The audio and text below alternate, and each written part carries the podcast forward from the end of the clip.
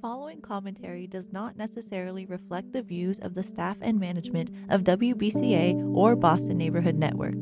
If you would like to express another opinion, you can address your comments to Boston Neighborhood Network, 3025 Washington Street, Boston, Massachusetts 02119. To arrange a time for your own commentary, you can call WBCA at 617 708 3241 or you can email radio at bnntv.org. Hello, and welcome to Bostonian Rap. My name is Rachel Meiselman, and you are listening to me on WBCALP 102.9 FM Boston. This is Boston's community radio station. So I thought I would do something a little bit different. Uh, every so often, I think I'm just going to play some music and I'll, I'll share something. I don't know if I've shared this before. When I started doing radio many, many moons ago, so it's probably going back to, oh my gosh, 2008. I, as, as, a, as a huge fan of music, uh, all kinds of different genres, I was playing music on Bostonian rap. So there was some music uh, that would probably be categorized as world music. Uh, it was Rai, so it's music that you can hear uh, in the in some of the northern uh, countries in Africa, uh, the northern Arab countries, uh, countries that have been um, what's the word I'm looking? Well, yeah, I guess you could say Arab countries. Uh, there was some other music. Uh, there was music in other languages that I would play. It was just it was it was a real big mix. So I did that for a while, and then I said, "Well, I I do want to do social and political commentary," and I thought about having two separate shows. And then I decided to just do the social commentary. But I think that, I don't know, lately I've been just thinking a lot about music, different types of music. Uh, Rai, uh, that I mentioned, uh, it's it's wonderful. I really enjoy it.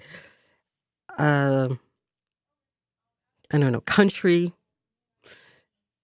Um, Gregorian chants, uh, just religious music, uh, all kinds of different music. So uh, don't be surprised if you if you tune into Bostonian rap and you hear uh, a Kenny Rogers classic, and then the next week as an intro you hear yes maybe a Gregorian chant.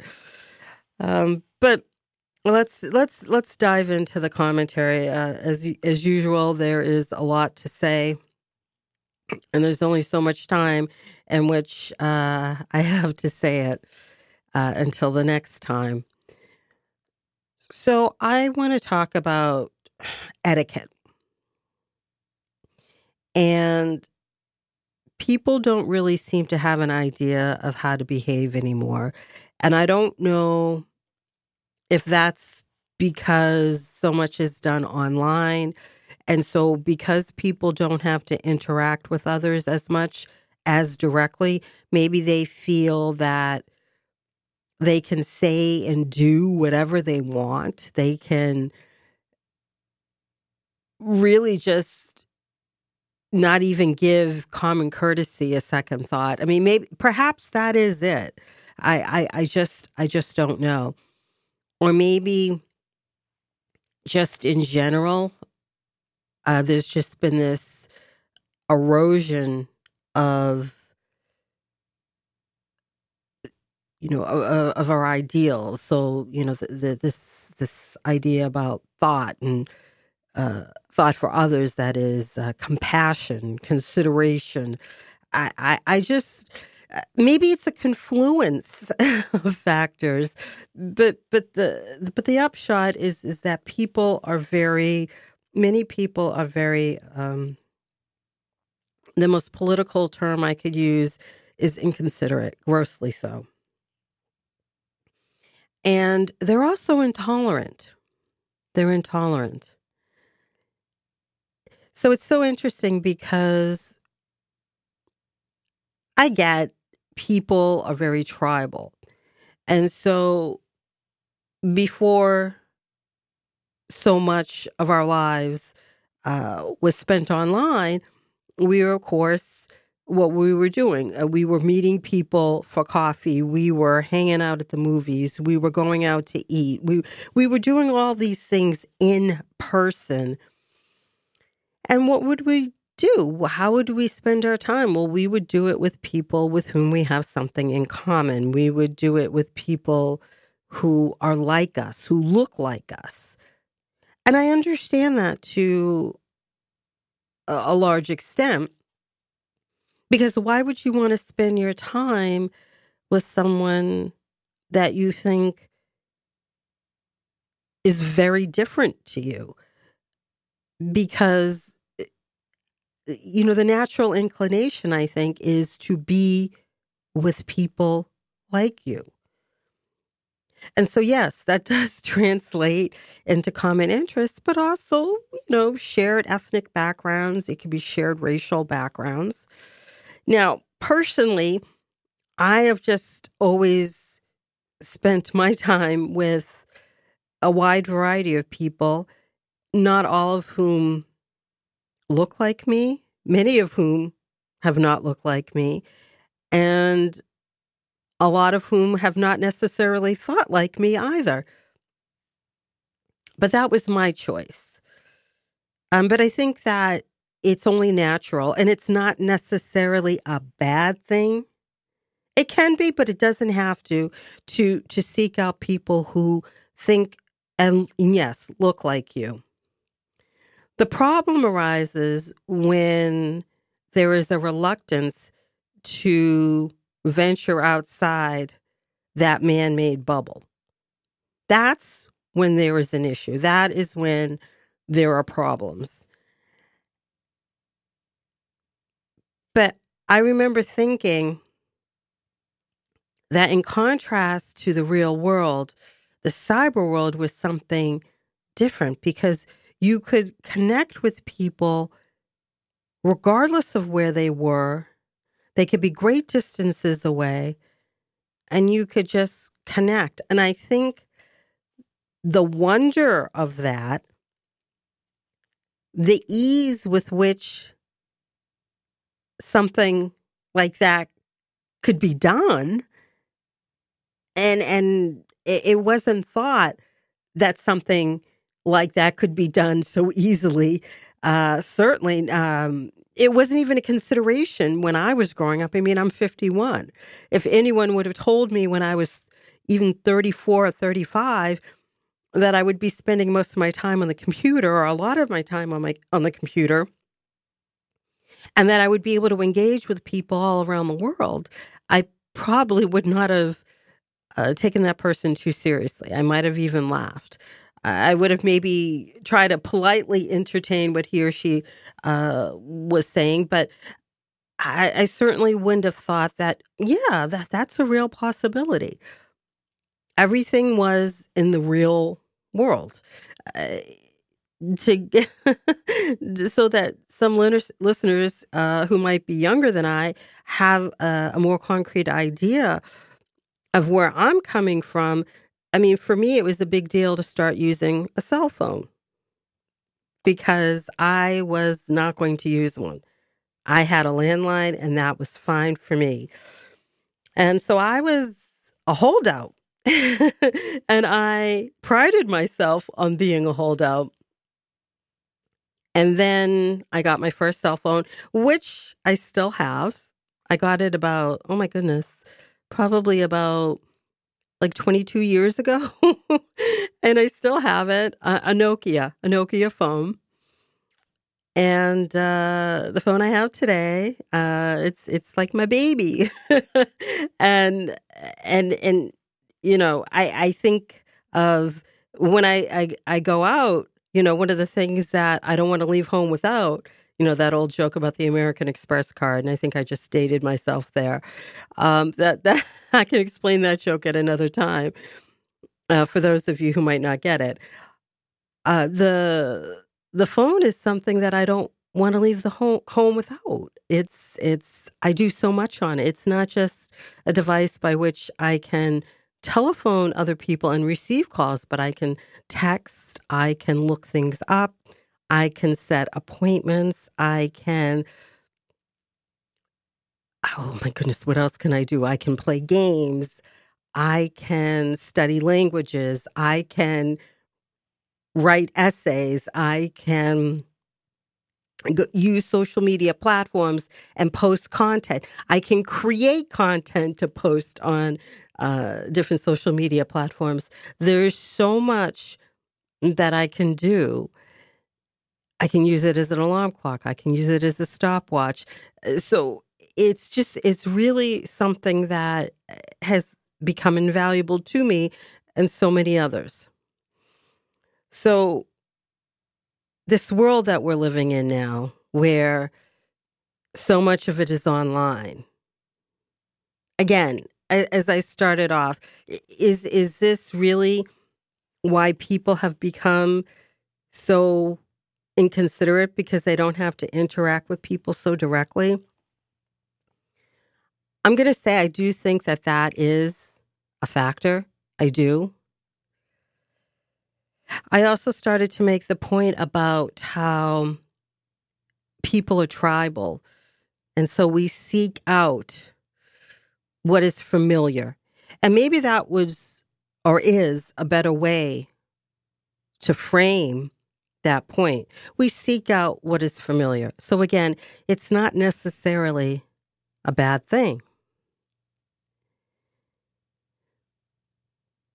But yeah, when I hit that rewind button and I kind of I you know, I'm I'm going back back in time and when I first started exploring this new frontier so to speak online, uh this new frontier, you know, the internet, I was ex- I, I mean, I I was excited. I I found it exciting.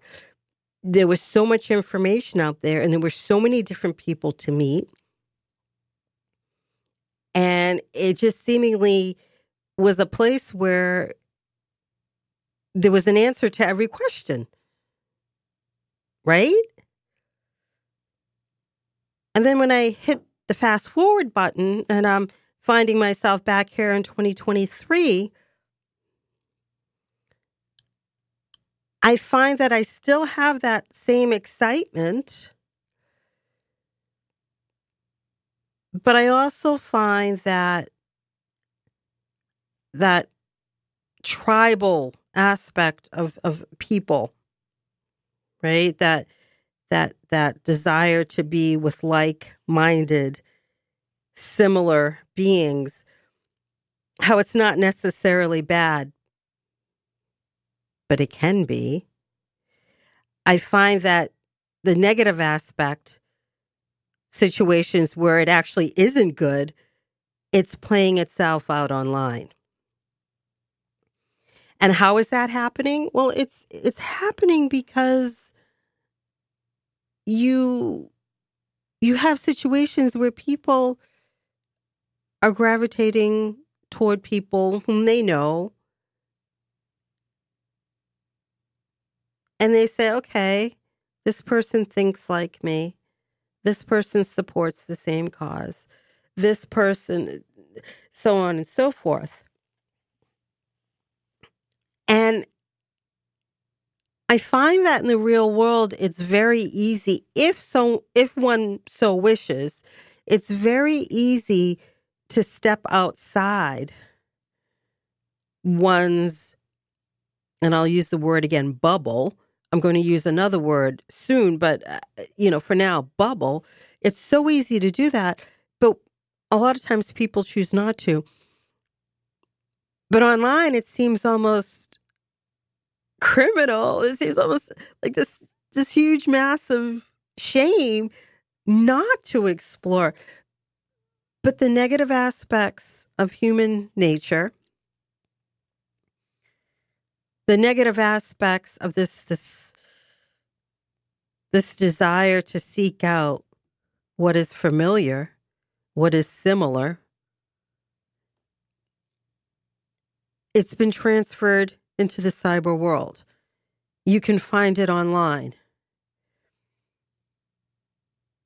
And so people spend all day or they spend all their experiences online looking for the posts, the tweets, the memes, the reaction videos, the this, the that of people who think just like them. They look for them so that they can retweet them. They look for them so that they can like them. They look for them so that they can see themselves reflected. And so we're no longer talking about a bubble. We're talking about an echo chamber. And it's just it's it's unreal. It's unreal. And and and I got to admit sometimes it just makes what should be such an exciting thing uh you know the idea or or, or maybe I should uh say it like this what these social media platforms what they can yield that is positive it's so it's almost thrilling right? All the different things that you can do. And yet people choose to find people that think just like them because they want to hear their thoughts magnified and amplified times a hundred. So yeah, it, it, it definitely gets kind of frustrating, and I think that one of the side products of that, which has become a problem in itself, is blocking people. Now, I'm actually going to write a piece on this. I haven't written anything, and I love to write, but I've just been so gosh darn busy with life and trying to do all kinds of different things and uh, there was, of course, uh, a run for Congress. there, there's just been so many different things going on in, in in my life. There's been a change in careers that I just it's it's been hard to catch my breath, and so I've gotten away from something that I love very much, and that is writing. But I am going to start writing again.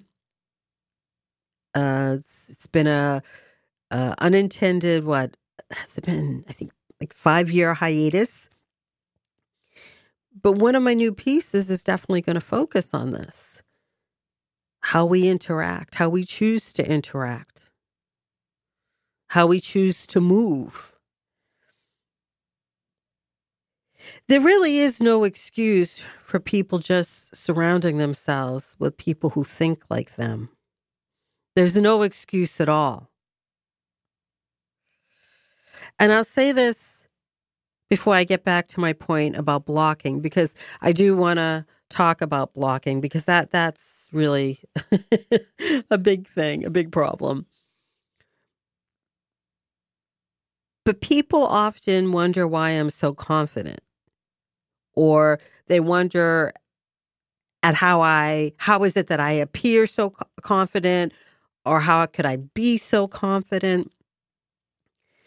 And it comes down to, well, first of all, everything that I've ever had, I've earned.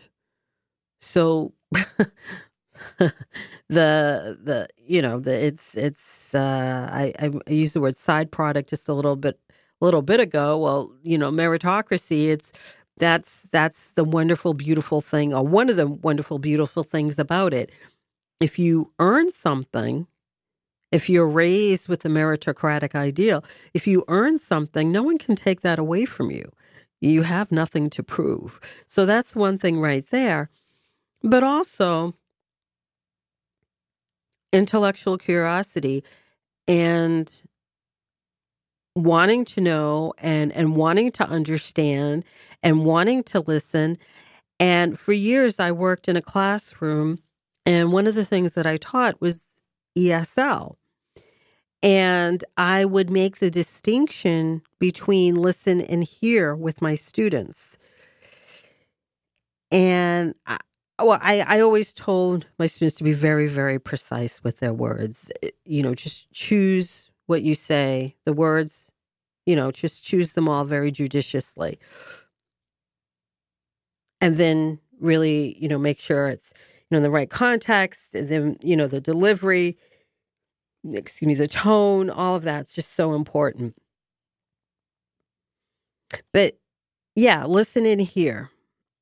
And what I told my students was hear was something that was involuntary, right? Unless someone had some kind of um, disability, had some kind of loss of hearing, was maybe deaf, a person is going to hear something. It's involuntary. There isn't any kind of action that you're doing with intent. Listen is different. When you listen, that is a choice.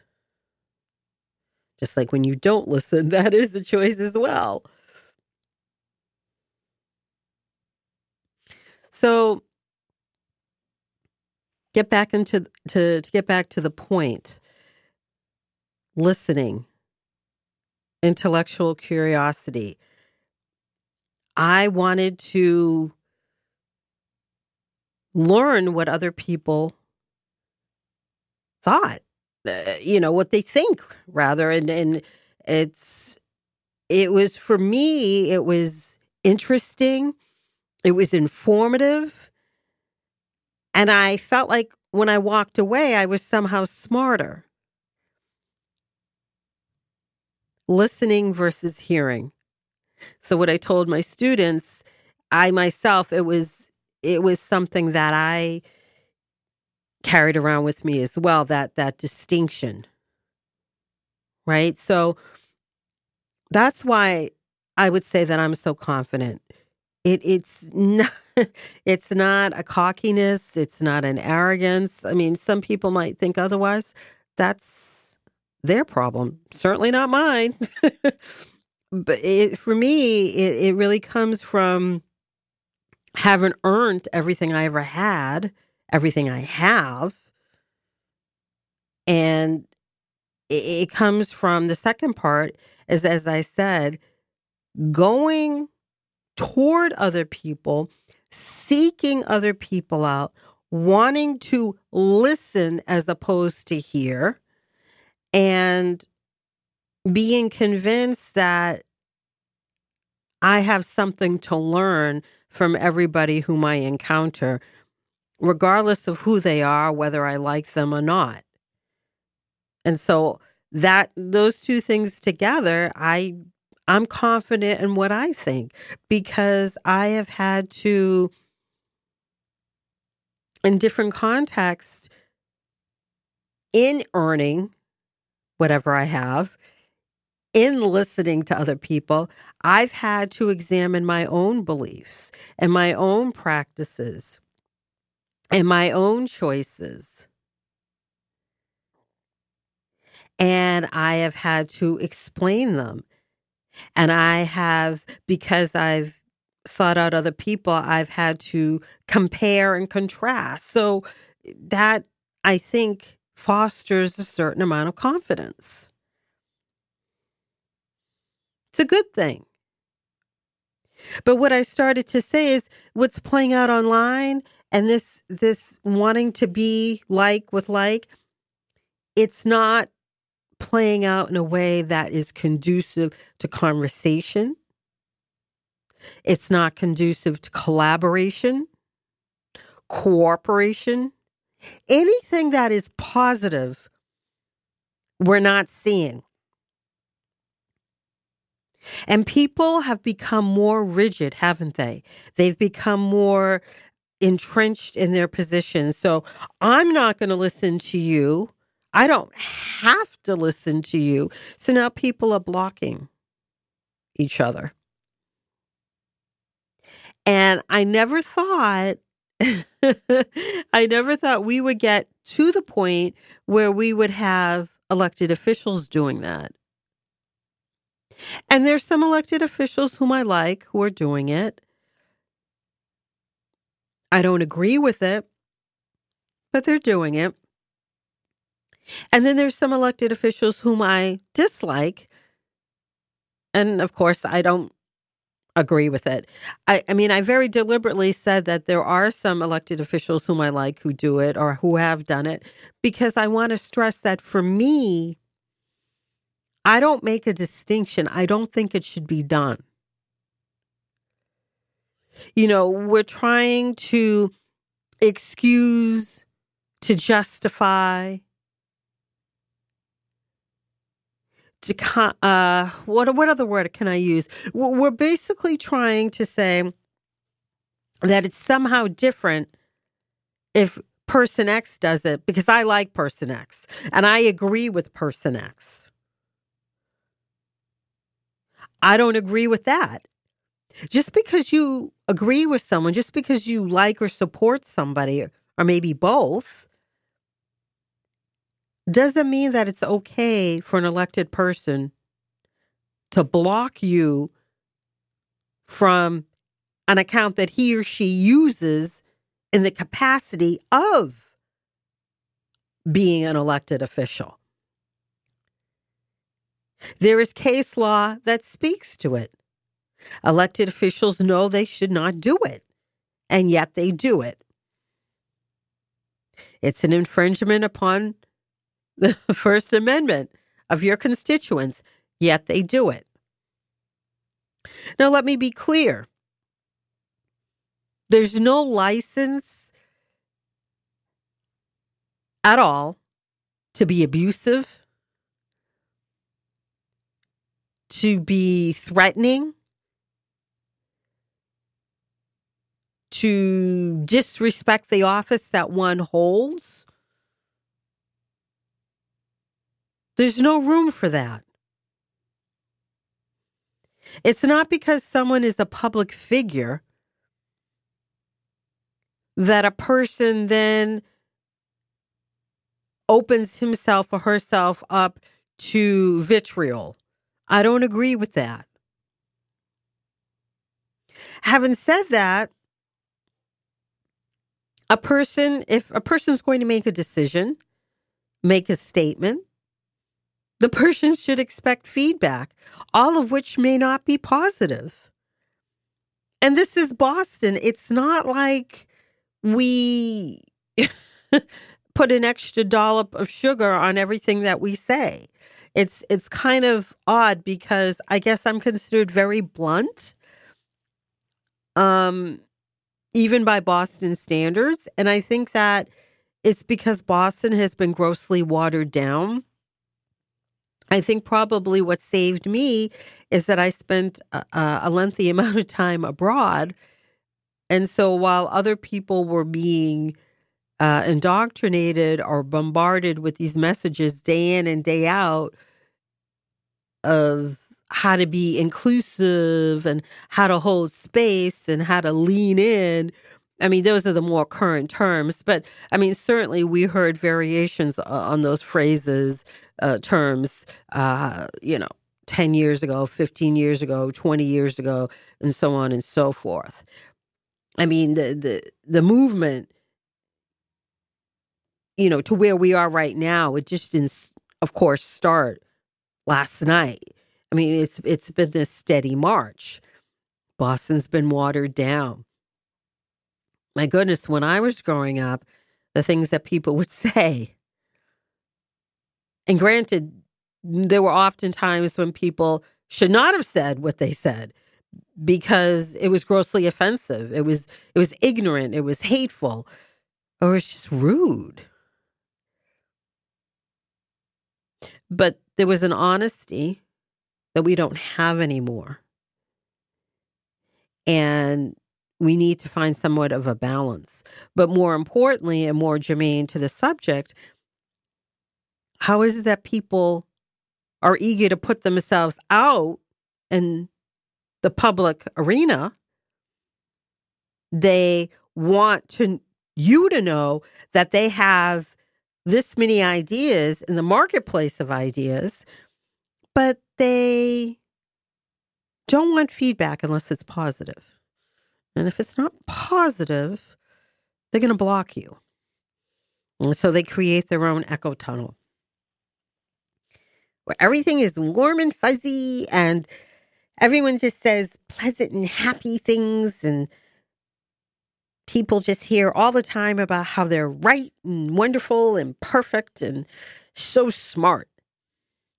Except a lot of times that's just simply not true. People have fragile egos and they have big mouths. And those fragile egos are often big egos as well.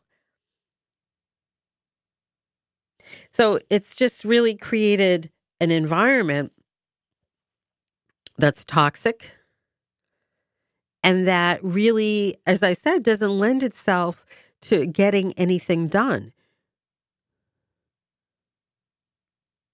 And so I started to say, or I, you know, I, I think I did uh, fully express this this idea of how you have these behaviors these negative behaviors, adverse behaviors that um, take place in the real world, and they made themselves uh, they made uh, these behaviors made their way uh, into the cyber world. You know, online, how people interact with one another.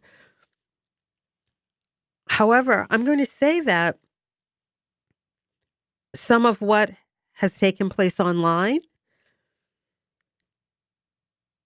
it is unique. And I find that people, it's unique to being online, and people are trying to recreate it in the real world. And so you might have someone who blocks you, and then in the real world, they try to block you as well, so they won't acknowledge you. I had that happen with one of my city councilors. If you're doing that as an elected official, how are you getting things done? How are you representing your constituency? If you're doing it to one person, you're doing not just you're doing it to other people too. If you feel comfortable doing it to one person, you're not just doing it to one person because behavior like that is is is egregious. It's egregious. And when people feel comfortable, whatever the context, whoever we may be talking about, when a person feels comfortable engaging in behavior that is so incongruous w- with with how he or she should be behaving, with how he or she should be conducting uh, himself or herself, you can be absolutely 100% sure that that person is engaging in this behavior with other people. And that this behavior didn't just happen. Uh, it just is, you know, this isn't new behavior, but this is this is behavior that is, uh, you know, uh, dates from back whenever, and it's it's just the person's just gotten emboldened over time. But it's interesting, and and I bring this all up because there was. Uh, Twitter is just such a such a special place. I mean, uh, I mean, all the social media platforms are quite something, but uh, Twitter. I think Twitter is is. I saw uh, a tweet from Ice T, and I think um, I'm gonna. I'm just gonna throw this out there. Probably my proudest moment on Twitter is when Ice T followed me, and then Ice T saw that. I mean, saw that. Okay, this girl likes Trump. What am I? doing? I'm not. Why am I liking this? Why am I following this girl? So it was. It was. It was devastating when Ice T stopped. Ice T. You know, if this if this ever got to the ears of Ice T, follow me again. He's a good actor, really. I love him in Law and Order but I digress. um, Twitter is such a special place. And I remember one time when Ice T said something along the lines of people come and you know, I'm euphemizing, you know, they come, they hop on Twitter, they talk their trash, they hop off. And there is some truth to that. I think that Twitter lends itself uh, to a different aspect of who we are, right? I saw uh, another one of my uh, city councilors. She put up. This was actually, I thought this was cute, and it was. It was. I thought it was accurate too. So she put up. She did a little collage, and it was Facebook, Twitter, LinkedIn, and she put up different pictures that would that would correspond to uh, the different platforms. So, like LinkedIn, you you know you would expect um, someone to you know to be chipper and and and and to have a certain look. Um, you know, but on Facebook, that invites, you know, uh, someone to explore uh, another side. And then Twitter uh, invites someone to explore yet another dimension of, of himself or herself. So it was really, it was really kind of um, funny. But uh, I'm going to say this though, and, and I'll talk about this a little bit more. I think that at the root of it, it is about it, it, it's this this idea about blocking. It's not just well everyone's doing it. I think it's about people not wanting to listen to each other. I think it's an absence of critical thinking. I think it's a lack of confidence. I think it's a lack of respect. I think it's a lack of etiquette, and uh, it's it's it's definitely not one of the the more positive byproducts of uh, social media. Not at all. Not at all. That's all we have time for today. I'm definitely going to, like I said, I'm going to talk about this subject a lot more. I'm going to do a piece on it. And uh, I, uh, as always, so grateful for you listening. And I look forward to hanging out with you next week.